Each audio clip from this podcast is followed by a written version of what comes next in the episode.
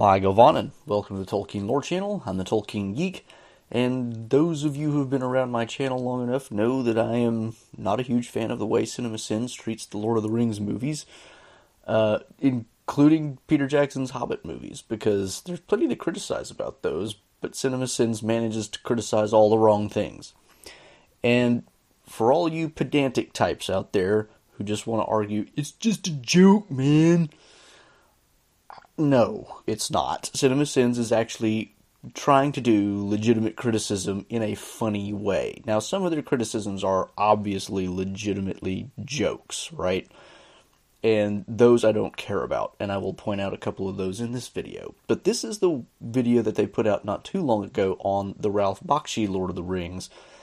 And in some ways, it's not as bad as the ones they did on Peter Jackson's films. So I'm I don't think I'm going to have quite as many criticisms of Cinema Sins here. And part of it is because they actually do stick mostly to jokes. but if you've seen the ones that I did on the Peter Jackson movies, they do a lot of stuff that is clearly intended to be real criticism just dressed up in funny language or funny, you know, context to make it, you know, more amusing. But don't don't give me this line of it's just a joke. Not everything they do is just a joke. Some of the stuff they do is, and I will point out a few of those, like I said, but not everything that they do is just a joke. So don't leave that comment. I already know you're going to do it, but don't do it. Just just don't. So let's take a look at their video on Everything Wrong with the Lord of the Rings 1979. Oh, fair warning, before we get started, I do have to remind everybody I don't use language but CinemaSins does. So if that's a problem, yeah, get the kids out of the room now. Long ago, there was narration. In the early years of the Second Age. Which is less than helpful considering I have no context for when the First or Third Ages were. This is like me telling an alien that I was born after the fall of the Roman Empire, but before Star Trek the Motion Picture. Okay, so right off the bat, we have two criticisms. One of them pretty clearly is just a joke. I mean, if you're going to criticize the fact that there's narration, you're an idiot. And I, I assume Cinema Sins aren't complete idiots. So that one I'm assuming is a joke. But then he says, which is unhelpful because I don't know when the first or third ages are. Okay, like that one seems to me like it's trying to be kind of a legitimate criticism, and it's stupid because you're not necessarily supposed to know everything when you jump into the middle of a fantasy story. Like you're not. I mean, Tolkien is one of the few instances where you actually get something from the very beginning, where you get the Silmarillion, you get the creation story, and then you get all of the history. But nobody had that when Lord of the Rings was first published. And most fantasy stories aren't like that. You don't get that much context. But that's part of the point is the Lord of the Rings gives you hints about this larger backdrop that it never gives you full details on. And that's part of what makes it so realistic. It creates the verisimilitude, which is one of the hallmarks of Tolkien's works. So that criticism is just dumb. The great elven smiths forged rings of power. Okay, but who wove the cheesecloth tapestry that is overlaid on the opening sequence? Why choose a cheesecloth filter? Was 1978 such a desperate time? Has CinemaSins watched a lot of movies from the 1970s? The 1970s was actually kind of bad for cinema in a lot of ways. Nine for mortal men, seven for the dwarf lords. Seven? Really? For the dwarfs? Whose idea was that, and how much did Disney pay them? I really doubt there's any specific connection between the number seven and dwarves that Tolkien got from Disney, specifically because Snow White and the Seven Dwarfs is actually a much older story than Disney, and so acting like this is some kind of a Disney ripoff is dumb. Disney's entire business model is ripping off folk tales that are hundreds of years old. but then the Dark Lord learned the craft of ring making and made the master ring. Way to omit the part of ring making that requires an understanding of ancient magic and shit. How many people suddenly wonder if they could take up a ring making class at the community college and become the master of master rings? At least one. I honestly don't understand this. I, I, I don't. I don't understand what they're even trying to say Are they trying to say that it's dumb that Sauron thought he could learn what ring making was and top everybody else? I mean, bear in mind, in the books, it's actually Sauron who teaches the elves how to make the rings, so that's where they get all their learning and know how in the first place. But they're not criticizing on the basis of what's in the book, which they have done before, by the way.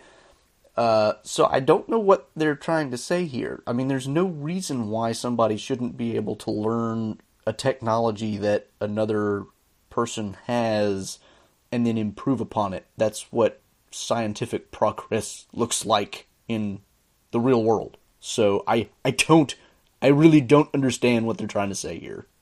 With the One Ring, Middle Earth's his, and he cannot be overcome. I mean, unless someone, oh, I don't know, chops off his finger. Notice, of course, that the narration says if he has the One Ring. If you chop off his finger and he loses the ring, he no longer has the One Ring, does he? Dum dum. He did not notice the heroic shadow who slipped in. Narrator then goes on to say the heroic Prince Isildur didn't destroy the ring, and so the darkness grew again, making the viewer confused as to why he is considered heroic in the first place. Granted, Bakshi does skip over a lot of narrative detail in this movie because he is working with a very short time frame in which to cover half of the Lord of the Rings, and so some of that stuff is cut out. But the way that this goes, it does kind of imply that Isildur was killed fairly quickly after obtaining the ring, and there's no information given yet as to how to destroy it, how he could have destroyed it, whether he knew to destroy it. So you have to assume an enormous amount of stuff to make this a valid criticism, and those assumptions are not really valid. The fact that Isildur was heroic and could cut the ring from Sauron's finger that doesn't imply that he would then know, oh, I need to destroy this ring and I know how to do it and here's where and how to do it and all the other information. Heroes don't necessarily know all the things they need to know to do all the right things. Now, again, if you want to refer to the book, Isildur did know because Elrond was there and advised him to do it, but didn't anyway. But Bakshi doesn't go there and the CinemaSins isn't using the book, as again they have done in the past with other movies, to criticize this. So we only have what we have here, and what we have here does not tell us enough information to tell us that Isildur is not heroic because he didn't destroy the ring. For all we know, he just didn't know. Roam the world searching for the One Ring. And after thousands of years, they never once thought to check the fing pond next to Isildur's place of death. Does anybody know where that is? Like, there's no information in this movie to tell anybody that, oh, this is where Isildur died. Like, seriously, th- this is the problem with CinemaSins. They start with an assumption of everybody's omniscient and therefore they're all stupid for not doing what they obviously ought to do. But they're not omniscient. Characters are not omniscient. That's not how stories work. Seriously. He used the ring for thieving and to find out secrets. But forget understanding how he did that. You're just meant to pretend to understand how a ring can help you thieve and find secrets. We're only three minutes in, and I'm confident that before seeing this movie, everyone would do well to read the entire Tolkien trilogy and the Silmarillion to make any sense of any of this. So, yeah, reading. Granted, again, Bakshi does leave out a lot of information, but we do get pretty early on in this story that the ring makes you invisible, so yeah, that's how it's used for thieving and finding out secrets. I mean, I don't think we get it necessarily quite this early, but we're literally about to get it in the next few scenes where Bilbo disappears at his birthday party, which, oh, by the way, the birthday party? Here we go. And though 111 years is That's 11 years. Thank you very much. That is a book based criticism. Now, it's yes, that one's a joke. They're joking about the fact that Ralph Bakshi did not use eleventy-one, or at least I'm giving them the benefit of the doubt that that was a joke. I don't think they're actually being serious that that is a legitimate criticism of the, the movie. Um, but it's a joke, and it's based on the, mo- the the fact that the book uses the term eleventy-one, which, of course, it's completely legitimate to do that because Ralph Bakshi is trying to be very short and he doesn't want to have to explain eleventy-one to an audience not familiar with the term. In the book, of course, when you're reading it, eleventy-one is like you read the word and you're like, wait, what is that? And then you look at it and you're like, okay, I get it. In a movie, if you just kind of skip past that and don't explain it, which they don't really have time to do here, then it would be bad. You know, it, it, could leave the audience confused and muddled, like, wait, what? Whereas in the Peter Jackson movie, one of the things that you notice is that he says, he says, "Today is my 111th birthday. Alas, 111 years is too far too short a time." So he gives us the explanation up front, uh, 111th birthday, and then he says 111 years, so that we know what he means by that, and we're not lost as an audience. So this is a joke criticism. At least I'm assuming it's a joke criticism and that's why I'm pointing it out because sometimes they do make criticisms that are legitimately jokes. But assuming it's not a legit uh, a le- joke criticism just for sake of argument, it's a bad criticism for that reason. Sound feet. Having the flexibility to independently move your toes like this. That one is pretty clearly a joke. So yeah. It's mine now, and I shall keep it. Bringing a sword to a wizard fight. Wait, what wizard fight? We have not established that Gandalf is a wizard yet. I don't think.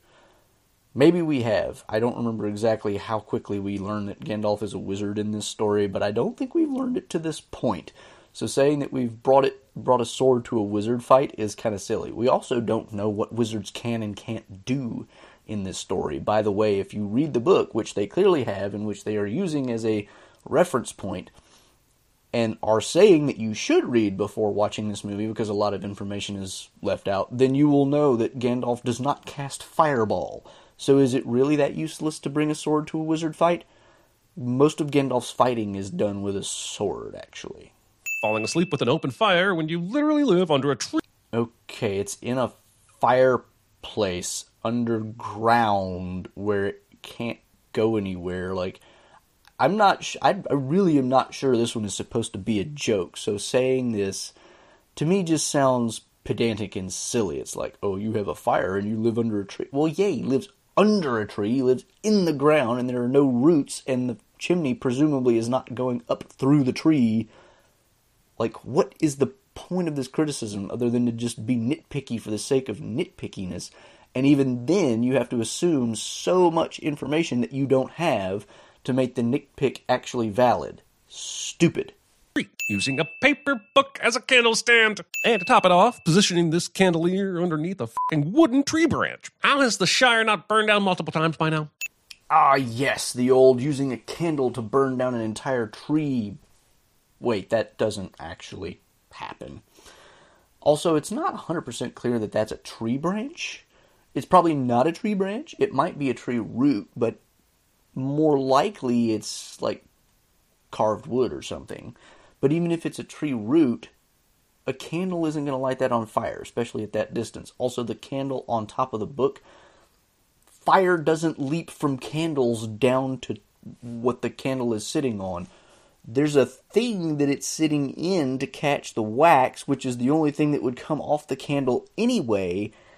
Like, maybe they are trying to be jokey with this because the criticisms are so absurd, it's hard to take them seriously. I don't know. You desire it so much already. More important question Did you leave it with him for 17 years and forget to mention that perhaps he shouldn't play around with a ring that could be tied to the darkest evil force ever to be known in all of Middle Earth? Again, you're assuming an enormous amount of detail. Bakshi just does not give us enough information to be that knowledgeable at this point. Like, what does Gandalf know? When did he know it? That kind of information. In Peter Jackson, we at least get a pretty good idea that Gandalf is highly suspicious. Gandalf in the Bakshi film is suspicious, but it's not clear exactly what he's suspicious of. We only know that it's the One Ring because the narrator told us that, and we don't know the level of Gandalf's knowledge on the subject. So it's like accusing him of leaving the ring with Frodo for 17 years. Uh, that's, you know, I mean, again, you're just assuming tons of stuff. And this is one of the things that Cinema Sins tends to do a lot of. They're like, plot hole! And the plot hole is really just we didn't explain everything to a minute level of detail so that you could completely understand all the reasonings back and forth. Again, Bakshi is working with a very short time frame, and okay, maybe he could have done what Peter Jackson did and cut out the 17 years and made that make a little bit more sense to an audience, but he the fact that he is leaving out some of the information doesn't make it a plot hole, guys. That's not what a plot hole is. Under the power of Sauron, the Dark Lord of Mordor. More names! This is not a movie for regular people who are trying to ease into Lord of the Rings. I remember the first time I had to read the Bible all the way through and there were all these names to remember, but then I found out later that the story was actually written to be centered on Jesus. I feel like I'm re experiencing that right now. Frodo is Jesus, and everyone else I can forget about. Get on with it. Focus on Jesus. Frodo, let's go! We've already learned about Sauron, and I think we might have even gotten a reference to Mordor? Maybe not. But the fact that he's saying the Dark Lord of Mordor, we already know who Sauron is, so now we just know where he is, and therefore where we're going to end up going. Dropping that one additional name is not that hard, guys. Maybe this one is also meant to be just a joke, but it doesn't sound really like they're trying to be just a joke. I mean, it sounds like they're trying to be funny, but I think they're actually trying to criticize it because they're saying this is not a movie to ease into Lord of the Rings. I agree with that. I think if you hadn't already read the book, some of this would be confusing because of the amount of compression of the material that's going on. But that's not the hard part. Dropping Mordor in, into this conversation, that's not actually hard. So I guess we're skipping the part where Gandalf reads the script and confirms that this is, in fact, the One Ring. Wasn't that a really important step? Granted, this one they do have a legitimate criticism because here he does throw the ring into the fire, and there's like no apparent reason why he does that because he doesn't read the script that's supposed to be on the ring. So, what was the point of it at the end of the day? Just to prove that it doesn't heat up? That's kind of weak. Gollum left his cave to follow the ring himself and the Dark Lord caught him in Mordor. Okay, that explains how Sauron knows about the ring. But what the f was Gollum doing in Mordor? If he knew Bilbo took the ring, wouldn't his first stop during his 60 years of searching be the Bloody Shire? Or any place he knows hobbits live? Again, the assumption of omniscience. Do you think Gollum knows where the Shire is? Do you think he knows where hobbits live? He's been in the mountain for how long? We don't know. Like, they just keep assuming omniscience on the part of the characters, and therefore everything they do is dumb because they should have done it smart. And it's like, we know better. Why don't they know better? Well, because you're the reader and not the character, dummy. No! Do not tempt me. But earlier, when Gandalf handled the ring, that was okay, for reasons. Because Gandalf wasn't planning to keep it, all he was doing was holding it to look at it. Now Frodo is offering to give it to him as a permanent possession reason. That's that's the, that's the reason. I must go south now to consult with the wizard Aruman. Yep, he said Aruman instead of Saruman, and rumor has it they changed it because test audiences found it too confusing to have two villains starting with the letter S. And in a beautiful turn of irony, someone fucked up and left in a load of Sarumans anyway, thus making it even more confusing than if they'd never bothered with Aruman in the first place. Yeah, I mean, yeah, that's yeah, that's a legitimate criticism. Santa? Okay, calling Saruman Santa here is actually clearly a joke, but it also is a legitimate criticism because why is he dressed in red when he's supposed to be Saruman the White? you are saying that we should join with Mordor? Why does Saruman suddenly expose his evilness? I don't think he truly believed he could turn Gandalf, so doesn't it make more sense to keep him oblivious and continue to try and get the location of the ring out of him? What makes you think he doesn't actually think he can turn Gandalf? That's precisely what he tries to do in the book. I mean, like, okay, I know the characters better than Tolkien does, even though Tolkien wrote them and their motivations and everything else. But I, I just know better what they actually think, so this makes no sense. Shut up. Gandalf and Saruman walk like their pelvises are upside down and their legs are attached with bungee cords. It makes me very uncomfortable, and I am concerned. That is actually one thing that's a little weird about this, and it might have something to do with the rotoscoping, it might just have something to do with the animation. But yeah, the way Gandalf walks throughout this movie is just a little bit weird. In an impressive feat of time travel, a cartoon from 1978, based on a book published in 1954, manages to rip off the Dementors from Harry Potter. Now, see, that one is clearly a joke. If the ring wraiths can get this close to the ring and still not find it, how the f were they ever going to get hold of it? Because the whole point was that being close to the ring bearer was supposed to induce the ring bearer to put on the ring, which would have made it astonishingly obvious where the ring was, and that's how they find the ring. What Sauron and literally everybody else was not expecting was that anyone with the ring would resist putting on the ring because they didn't anticipate anybody being smart enough to realize that was a bad idea or have the willpower to resist it long enough. And that's kind of the way the story goes is every time there's a ring wraith nearby that could detect the ring, Frodo manages through either luck or fate or whatever to not put on the ring until Weathertop. And as soon as he puts the ring on at Weathertop later, bam, the ring wraiths know exactly where he is and they're like, "Aha, there he is, let's go get him." That's that that's why. Hey! Allowing yourself to excitedly exclaim when only moments ago a horror was hunting you and is likely still near enough to hear you cheering. Or we could assume that maybe he's not that close and because maybe more time has passed than what has just been shown on screen, just like we saw 17 years pass like that earlier. You know, maybe. Rotoscoping is absolutely a choice. It's a choice I respect, but on this occasion, it's also a choice that has provided a thousand times more nightmare fuel than I was prepared to deal with, at least without access to whatever awesome imbibements were available in the 1970s. Okay, like, you know, if you like rotoscoping, fine. If you don't like rotoscoping, fine, but that's not a criticism, that's just a personal taste thing. Could they have done better with the rotoscoping? Probably, but I mean, that's down to how much they animated after the fact, not so much that they used that technique by itself. We have some visitors with us tonight, all the way from the Shire. They fucking told him where they came from? What good is a fake name if you're also giving out your damn home address? Yeah, because the Shire is so small that that's effectively your home address. Have you people looked at a map? The Shire is a whole region. It's not just Bagshot Row, let alone is it just Bag End. How is that giving out your home address? You could give out a fake name and say you came from the Shire, and nobody would even be able to check up on that without spending probably weeks going up and down the Shire, visiting every home to make sure there's an actual Underhill living somewhere in the Shire. Who's that? The ring wraiths decide to pounce on Merry, fart in his general direction, and then politely f off, and for no discernible reason other than to give Frodo and the gang a heads up, which should not be their plan. Yeah, here it is a little bit weird that the ring wraiths just wander off after they make Merry faint. In the book, of course, this is because somebody comes up on them while they're trying to. Well, it, it's not even necessarily ring wraiths trying to carry off Merry. The ring wraiths, at least, are the ones that made him pass out. But they, whoever is trying to pick him up after the fact, get scared off by the fact that searchers are actually out looking for Merry. So maybe that was originally supposed to be in the Bakshi film and it just got cut for time. Who knows? But yeah, it, it is a little bit weird that here there's no explanation given at all for the ring wraiths actually leaving him there and not doing something.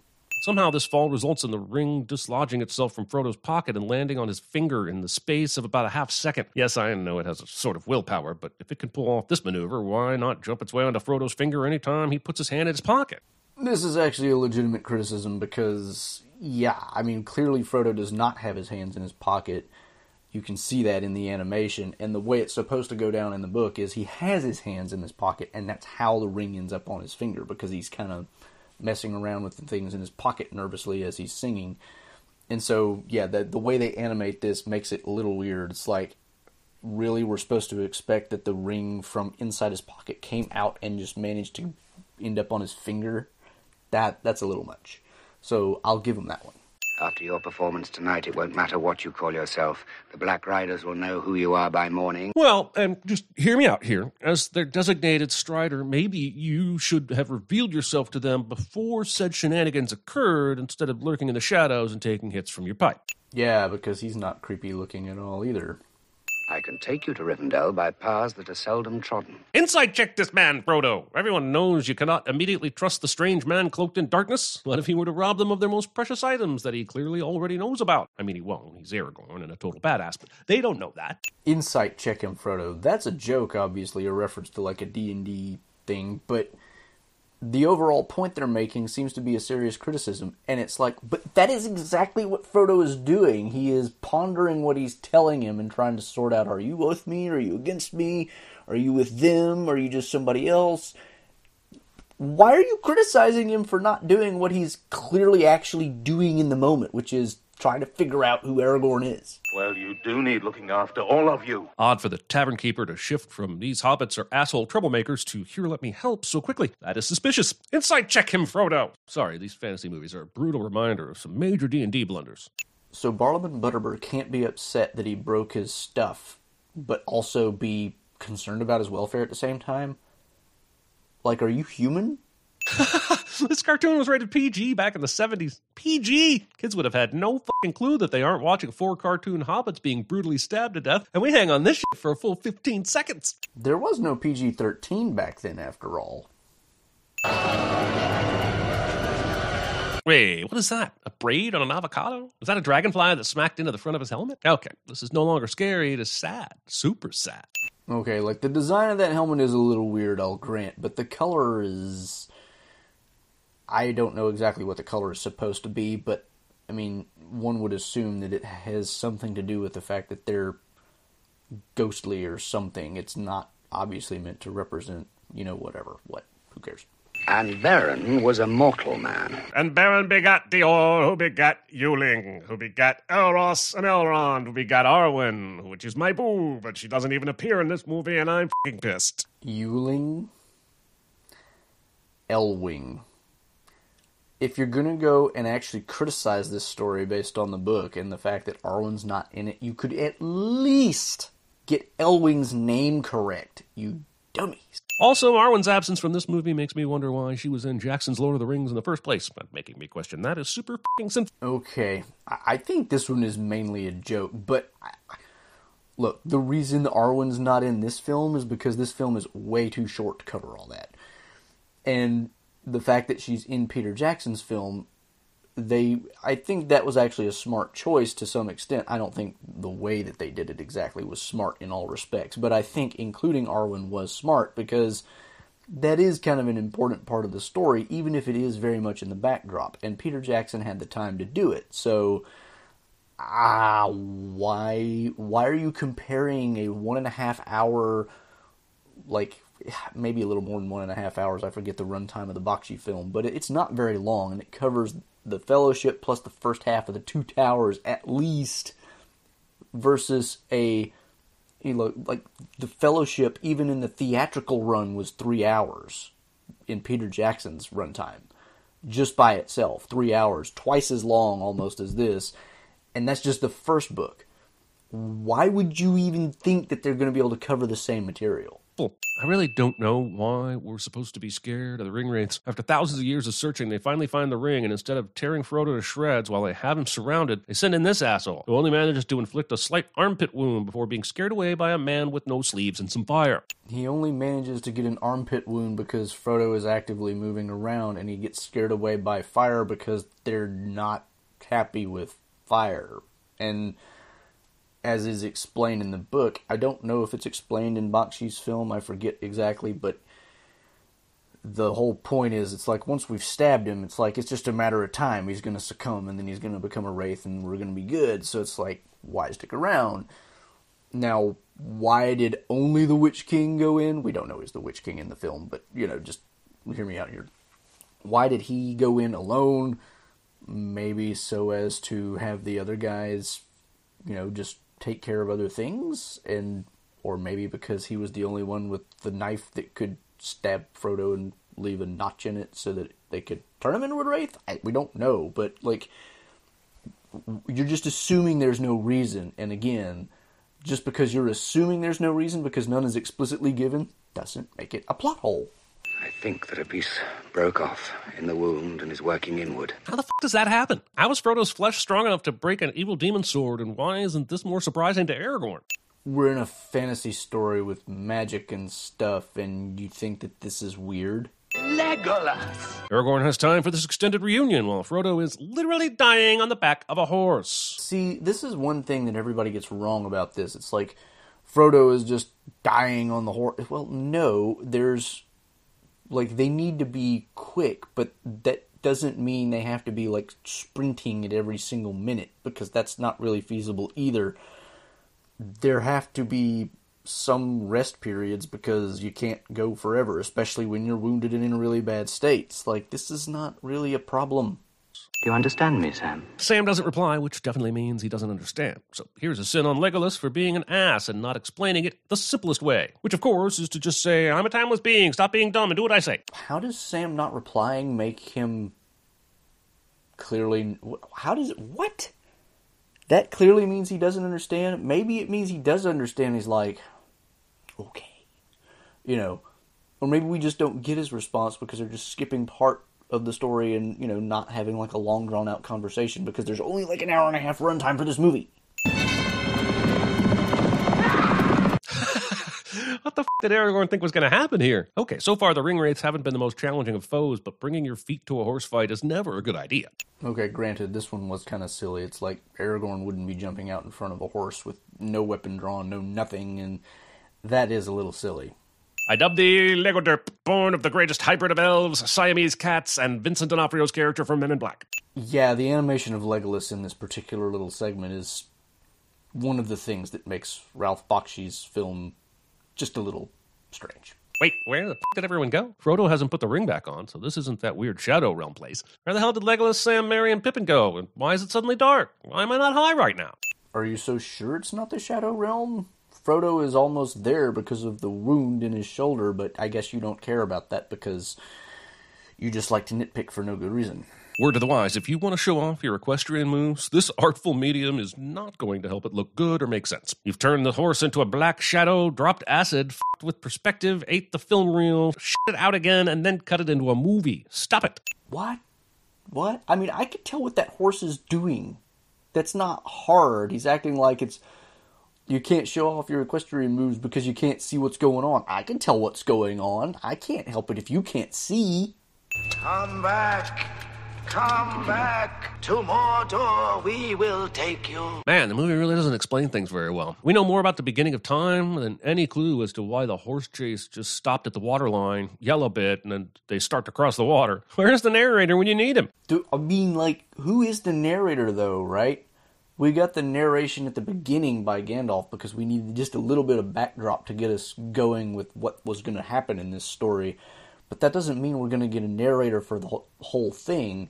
And the narrator of the story, technically, for the most part, is Frodo. And from his perspective, he doesn't know why they're not crossing the river either.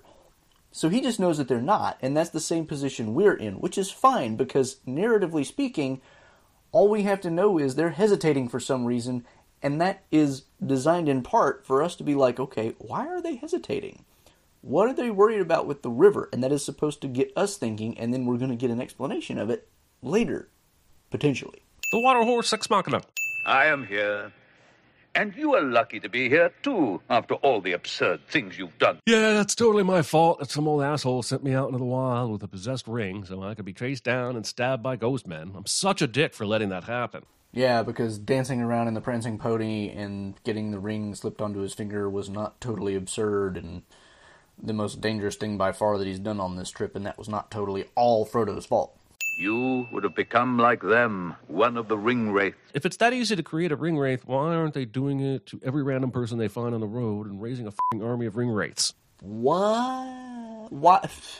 First of all, you're assuming they have the capacity to do that to large numbers of people, and we don't know that. Second, you can't go around just randomly assaulting people because sooner or later that starts to create way too much attention, and they're trying to accomplish a mission which they can't accomplish if literally everybody in Middle Earth is like, hey, those guys are bad dudes, we need to take care of them, and then attacks them. Like, you. They're trying to be a little more subtle than that. You have not asked me why I was late getting back to the Shire. Jesus, Gandalf, the kid just woke up from almost dying. Give him a moment to prioritize his thoughts and maybe take a minute to come to terms with the fact that the first thing on Frodo's list is 11 Z's and not a play by play of the Balrog battle. Balrog battle. What are these guys even off smoking? Like that happens later. This is about Saruman. He's talking about his encounter with Saruman, which is nowhere near as let's say intense because it's all about like what he learned from Saruman and being held captive by Saruman. There's no big fight, there's no big fireworks, there's no nothing to it. it's like what? Oh my gosh, these guys are. Did they throw Balrog in there because they're idiots, or because I don't even I I don't I don't know. That's that's a different one. Um, I, I don't know what to make of that. What do you people think about that? What I mean, seriously, what? I'm so confused. I rode at once to Isengard. Movie now thinks we need a flashback for something that happened less than 30 minutes ago, which is at least an acknowledgement that said 30 minutes actually felt like three days. Well, the reason we're getting it is because now we're getting it with new context and, you know, the reason why he went there and how he escaped and all that stuff. So that kind of is important because we knew Gandalf was captured and we need to know how he got out and why he's here. And he has to explain this to Frodo because Frodo's been like, Where's Gandalf and why is he not here like he was supposed to be? This actually does matter. Elves and dwarves, in their turn, told what they knew of Sauron's preparations. Yeah, but did they have to do that while brandishing a weapon? This is a discussion, not a time to show off weaponry. Put the axe and the bow away. I mean, yeah, it's a little weird that there's people at the council who are just holding, handling weapons. Why would you do that? and it's a little strange, but yeah. So Frodo learned at last the true heritage of Aragorn. Well, good for fing Frodo. Would you care to clue the audience in as well? That's literally what happens in this scene. And it is just possible that he may not notice the small, quiet feet walking into peril. But in a short time they've been on the road, those small hairy feet have managed to draw all of the attention from ring wraiths to tavern people. Forgive me for expecting something more than just possible for your plan to save all of Middle Earth. Because the alternative is what exactly? Certain doom and destruction because there's no way to beat Sauron otherwise? Great. Though I do not know the way. I think that this task is appointed for you, Frodo. I know Galadriel's voice is described as deeper, but damn, she suddenly looks and sounds exactly like Elrond here. I'm pretty sure this is supposed to be a joke, but I don't understand it. How? Why? Why are they saying that Galadriel looks like Elrond here when it's clearly Elrond? I mean, I think we've had it specifically said that this is Elrond, and I I don't understand the joke. Can somebody enlighten me? Peregrine Took and Meriadoc Brandybuck may also go. Entrusting the ring to Frodo is a pretty sketchy idea, but fine, it's fate or whatever. What I will never understand is why the fairly useless Merry and Pippin are allowed to go. Yes, they bring the Ents into the conflict, but there's no way that was part of this batch plan. Again, like how you have to assume so many things for this to be a legitimate criticism. Like, who were the potential candidates to go? Why were Merry and Pippin chosen? It, the film skips over a lot of that. There's more discussion in the book because the book has time to do it. But, like, you can't just say, why are Merry and Pippin allowed to go? That's so dumb. It's like, well, but it's only dumb because you haven't thought about it at all and because you're just assuming enormous amounts of information why not just trust that there's reasoning behind it and I mean like seriously just stop with the assumption that if we're not told it explicitly then it just doesn't exist. Oh, Gandalf will have that gate open in a minute. What if he can't? Fireworks are all very nice, but this is elf magic. If only it had just come from a great city of elves that could have given you some sort of heads up, or better yet, what if you had a fucking elf present in your party? Which helps them how? He's an elf from a totally different place, and they're in a kingdom that's been dead for centuries. So, like, you're again, the dumb level of the critique here is oh, Pippin says it's elf magic, and therefore any elf ought to be able to do anything, and the people in Rivendell should have been able to tell them what to do, and all this other stuff. It's like, you have to assume so much information to make that work. What are people you dwarves are for hiding things? Wait, if this is a dwarven mine, why is it protected by elven magic? Yes, I'm sure the answers we seek are in the book, but we're sitting the movie, and believe me, you do not want us to start sitting books. Here they go again. We're not, we're not, no, no, we don't get to count the book. Well, then stop referencing it. Stop. Mechlon! That sounded nothing like melon, and you know it. Yeah, I have to say that this pronunciation of the Elvish word mellon by Gandalf is rather confusing, and I don't understand why they did it that way when it's. I.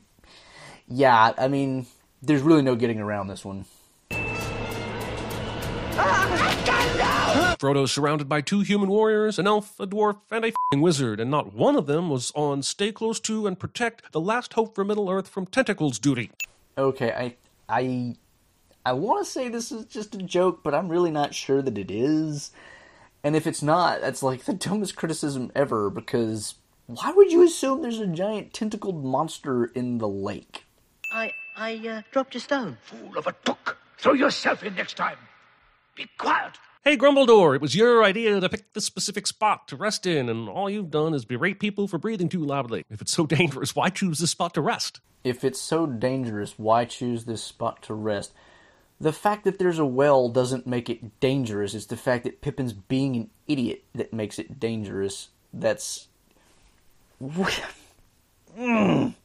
This is the level of stupidity that Cinema Sins sinks to these days. It's like back when they did five minute videos where they actually rounded up legitimate criticisms and were done, they were actually a really funny channel. Now they just nitpick the stupidest things based on nothing valid at all, and this is one of them. It's like the place they are is not dangerous. It's Pippin's activity that was dangerous. The entirety of Moria is dangerous if you go around just making tons of noise. You cannot pass. William Squire does a fine job, but this scene does not contain a Sir Ian McKellen and not nearly enough. you shall not pass! Okay, the funny thing here is the Ian McKellen line, you shall not pass, is actually a deviation from the text of the book, which says you cannot pass at every specific point where that phrase or something similar is said. He starts saying you cannot pass and he ends with saying you cannot pass.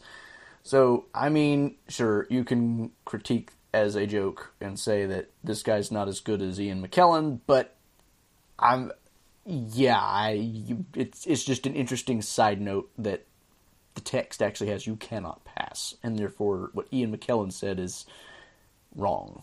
The mirror shows many things, Sam, and not all have yet come to pass. Some never come to be. So the prophecy puddle is just slightly less useless than the zodiac. This is one of those things that's just silly. Like it's less useless than the zodiac because not everything it shows will come to be. It shows not just future events, but also past events, current events, and, and you don't know. And it's up to the wisdom of the user to make what they will of, of the visions they get. The fact that it may come to pass could be an indication of, as I'm not sure if it actually goes into this in the Bakshi film, it's been a little while. It m- might mention the fact that it's, but I can't remember. But anyway, in the book, Galadriel mentions, of course, that sometimes the things that you see will only come to pass if you turn aside to prevent them, which is a very Greek tragic kind of concept. I don't remember if she mentions that in the movie here, but it's an interesting point that, you know, the whole point of it is it's not just a simple, you know, this is the future and therefore you can plan your life around it. That would be too convenient. I pass the test. The music is telling me that this scene is whimsical and sober, but the delivery of the lines is about as bland as reading a grocery list. Okay, I will I'll give him this one. The delivery of the line is a little bit weak. It could have definitely been voice acted better, or maybe it was the direction that was bad, and I don't know, but it was not really that well done considering what they're actually trying to cover with her passing the test. In a few days, we will have to choose. Shall we turn west with Boromir and go to the wars of Gondor, or turn east to Mordor and its Dark Lord? How is this even a question? The mission is to go to Mordor and destroy the ring. F- Boromir, f- Gondor. You stay with Frodo and torch that ring, damn it. Yes, but the question is which way do you go first? I mean, ultimately, the goal obviously is to get to Mordor and destroy the ring, but is it best to go straight to Mordor from where they are, or is it best to go to Gondor first? It's not, do we just abandon the quest? I mean, use a little sense and understand the context, please. May I stay and talk to you just for a while? None of the others are wondering, hmm, I wonder where Boromir has disappeared to. He sure seems pretty keen on using the ring. I'm sure he wouldn't be trying to take it from Frodo by force. How do you know they're not wondering where Boromir is, you moron? The fate of the ring bearer is in my hands no longer. The Company of the Ring has played its part. Only because you say so, asshole. By that logic, my parents could have claimed the same after losing me at Walmart. Alas, we valued our time with Jeremy, but as we reached the cashier with no child in sight, we knew our time together had come to pass and our responsibilities as parents finally concluded. I really want to give them the benefit of the doubt that this one is just a joke. Um, but I'm not sure it is, and they're pedantic, so I'm going to be pedantic and say that Frodo is not a child. They are alive. One of them, anyway. But this brooch doesn't mean shit. For all Aragorn knows, they could have been killed and eaten before, during, or after the brooch fell off. Okay, not a cheery thought, but it's better than false hope. That doesn't make any sense, though, and you're obviously not thinking if that's the conclusion you came to, because if they were eaten before, the brooch wouldn't have ended up here. So they were alive by the time they got here, presumably, because otherwise the brooch would have ended up somewhere earlier. If they were alive to this point, why would they be eaten later or killed later? Like, the whole reason why this works is because the only reason it would be at this point and not somewhere earlier or later is because somebody put it there on purpose. Now, in the book, it's a little clearer because it's off the track and it's Pippin's footprints that lead him there. But even without that, it's like if the orcs were just going to kill him, they would have killed him a long time ago, and the brooch wouldn't have fallen, or if it would have fallen, it would have fallen much earlier. If they haven't killed him to this point, they're not going to kill him for some reason unknown to the three hunters. This criticism is stupid. Thank goodness for that rope the elves gave you. We'd never have gotten down that last cliff without it. Movie decided to show us two straight minutes of nondescript silhouettes running through an oil painting, but skipped showing us the dramatic scene of Frodo and Sam scaling a dangerous cliff face. Come to think of it, the movie also skipped the important to the plot scene of Galadriel giving the elven rope at all. What the f? But we literally just learned that they gave him the rope, so why are you complaining? Ugh. Also, showing the silhouettes against the backdrop is, admittedly, they spend a lot of time on that, and that's kind of annoying, but do you really want to watch the hobbits climb down the rock face with a rope? That's way more boring and less dramatically tense. We must find a place to camp, I suppose. Maybe there'll be a path tomorrow. What kind of logic is that? What, does he think that the Mordor city planning team is going to come around overnight and fit a new pedestrian overpass right to Mordor? Or maybe he's waiting for sunlight when they can actually see a path. Look, I know orcs aren't the most intelligent creatures in Middle Earth, but god damn it. If they're smart enough to create this defensive circle, they're smart enough to not leave this convenient gap, and maybe even give a passing poke to this intruding horse as it gallops through. Now, this is true. I mean, if they were going to make a defensive circle, they wouldn't leave a giant gap that a horse could get through, and that. Yeah. That was not particularly smart on the animators or whoever was making that decision. However, this guy is also a dumbass riding straight in on his own and getting immediately shot, so sins for all. Also fair. I don't even know where we are. You should have studied maps more and played less in Rivendell. But if you had studied the maps, how would the audience know where you are and why this place is important? Then where would you be, you fool of a took? I'm not sure I follow the logic of this. If he had studied the maps, how would we know where we are?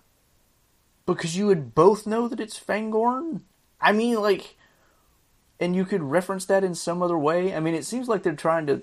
If I understand the criticism, and I'm not sure I do, because this is another one of those where it's just like the way they do it is so bad. What I think they're trying to get at is the reference to the fact that Pippin doesn't know where they are gives Merry the opportunity to say, This is Fangorn, and whatever. But if he had looked at maps and they both knew that they were in Fangorn, they could find another way to reference that fact without.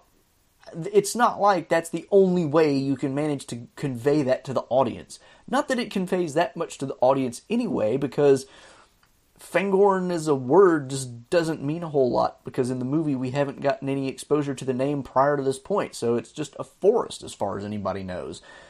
Like, the criticism makes no sense. The great danger is to Edoras. Saruman's orcs will attack there within two days. And yet you still had time for this Saruman fake out bullshit instead of rallying the troops or wondering where the f- two thirds of your previously intact fellowship is gone. Wait, what? How much time do you think actually got wasted, quote unquote, there? Like, Gandalf isn't pretending to be Saruman per se. He's just coming up to them and he's hooded and cloaked, and he doesn't spend that much time in that situation. What it two days in the scheme of things, he spent what two minutes maybe with Aragorn, Legolas, and Gimli thinking about like, and we can assume that they're going to tell him about what happened on the way to Edoras because they're riding horses, and it's like, what else are they going to do to pass the time? Like, again, this is just like because it isn't explicitly said in the movie, it can't have happened, and therefore there's a plot hole. Stop. Theoden's hundreds will face your tens of thousands. Saruman has been conspiring with Mordor, poisoning the mind of King Theoden, and has raised the largest army of orcs the world has ever seen. And Gandalf never suspected something shady was going down with his old buddy. And once again, I'm sure there are tons of things in the book that make this more believable, but this movie decides to spend more time animating the individual toes on these hobbit feet than catering to anyone who hasn't read the books in the last decade. Again, assuming tons of information. Gandalf has to go visit Saruman. We don't know when the last time he saw him was. He could have accomplished all this since the last time Gandalf knew anything about him. Why is this complicated? I'd love to know who's taking the time to teach the orcs to carry a tune on these horns and why they think that's a good use of their musical skills. It's not carrying a tune, it's a war horn. It's for calling people to battle. It's not a musical instrument, you idiot. I will find Eomer and his riders. My armor! R.I.P. to poor Gandalf's eardrums after this needlessly loud exclamation. How do you know it's needlessly loud? Maybe he's telling somebody on the opposite side of the hall to get his armor. We hate Bagginses. Must have the precious. A few minutes ago, we saw Sam berating himself for falling asleep instead of watching Gollum, but now it seems they've abandoned the idea of taking watches entirely and have developed selective deafness as Gollum monologues through the night about murdering them. How do you know Sam didn't try to stay awake in this scene? Also, we're hearing Gollum because we're the audience and we need to hear what he's saying, but presumably he's either whispering quiet enough that they wouldn't hear or having an internal monologue, and this is just for the benefit of us as the audience. Like, this is how movies work. All of the important people survived this. All the important people survived this. Of all the things to sin in this particular scene, what they sinned was all the important people survived this. Like, maybe the important people aren't even on the rampart. The real thing they ought to be sinning here is that a bunch of guys are standing completely visible on the rampart while a hail of arrows comes over the wall and they don't even bother to try to take cover. That's what they should have sinned in this scene. You might come to this story because of the relationships that Tolkien wrote so passionately about, or maybe for the themes of overcoming great odds and the ties that bind us together despite race or sex. This series is favorably one of the greatest adventure stories ever written, but this movie gives no shits about any of that and dives headfirst into becoming the longest and worst depiction of battle scenes to ever be on screen. So, what they criticize here is that we don't get a whole lot about the relationships in this movie, and we spend a ton of time on what is a bad depiction of a battle scene. They don't explain why it's a bad battle scene. They don't explain why this makes it a bad movie. They just criticize it based on the fact that it's not like the book, which they said that's not what. Okay. Listen, this is not how I remember the Battle of Helm's Deep going down. What happened to the exploding orc and Aragorn throwing Gimli? Damn it! I wish these adaptations would do a better job of sticking to the source material that inspired it. Clearly a joke and kind of a clever one. Great to see you, Gandalf. Now bring out that magic staff and vaporize some fools. Just gonna swing your sword around in the air? Cool. That works too. okay. That, uh, that's actually a pretty fair criticism because, like, why is Gandalf just meaninglessly swinging a sword around in the air? Uh, I've always been a little bit not super happy with that scene as well, so, like, okay, points. The forces of darkness were driven forever from the face of Middle Earth. Well, I suppose there's no need to worry about that super dangerous mission to Mordor then. Better grab one of those big eagles and send word to Frodo and Sam before they, I don't know, get eaten by a giant spider or some shit. Yeah, fair enough. The the way they close this movie with this line, it really doesn't make a whole lot of sense. I, I mean, they kind of try to tie it in by saying that this is like what happens in the next part of the story. But, but why would you why would you close the movie this way? It's such a it's kind of bizarre. So, there you have it. I didn't cover every single thing they mentioned. I skipped a lot of the obvious jokes and some of the ones even that were legitimate criticisms and some that I was just like, I don't even know what to do with that.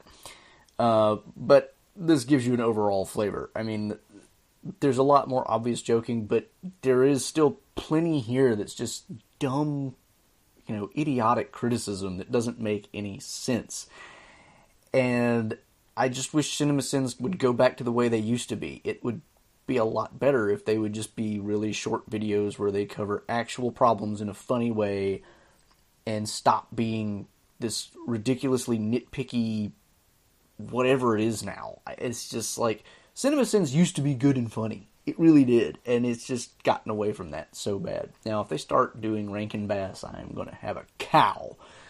So let's hope they never get that far. Okay? That being said, I hope you enjoyed this video takedown of Cinema Sins. Please remember to subscribe if you want to catch more of my content. I typically do a lot more really deep lore based stuff and not quite so much of this kind of thing these days, but you know, you gotta you gotta do what you gotta do sometimes. Hit the bell icon on YouTube, make sure you don't miss any notifications, or follow me on one of the other video platforms. I've got links in the description for that and for my socials, and I'm also on podcatchers, so you can catch me there as well. And you can support me over at Patreon or Utreon or YouTube memberships. And on Twitter, you can follow me for occasional Tolkien related trivia questions. Until the next time, I'm the Tolkien Geek signing out for the Tolkien Lore channel. Namarie. Thanks to all the channel supporters, especially Elf Friends PA Brew News, Tracy Meehan, Nathan DeFore, Paul Leone, and Oleg Gregg.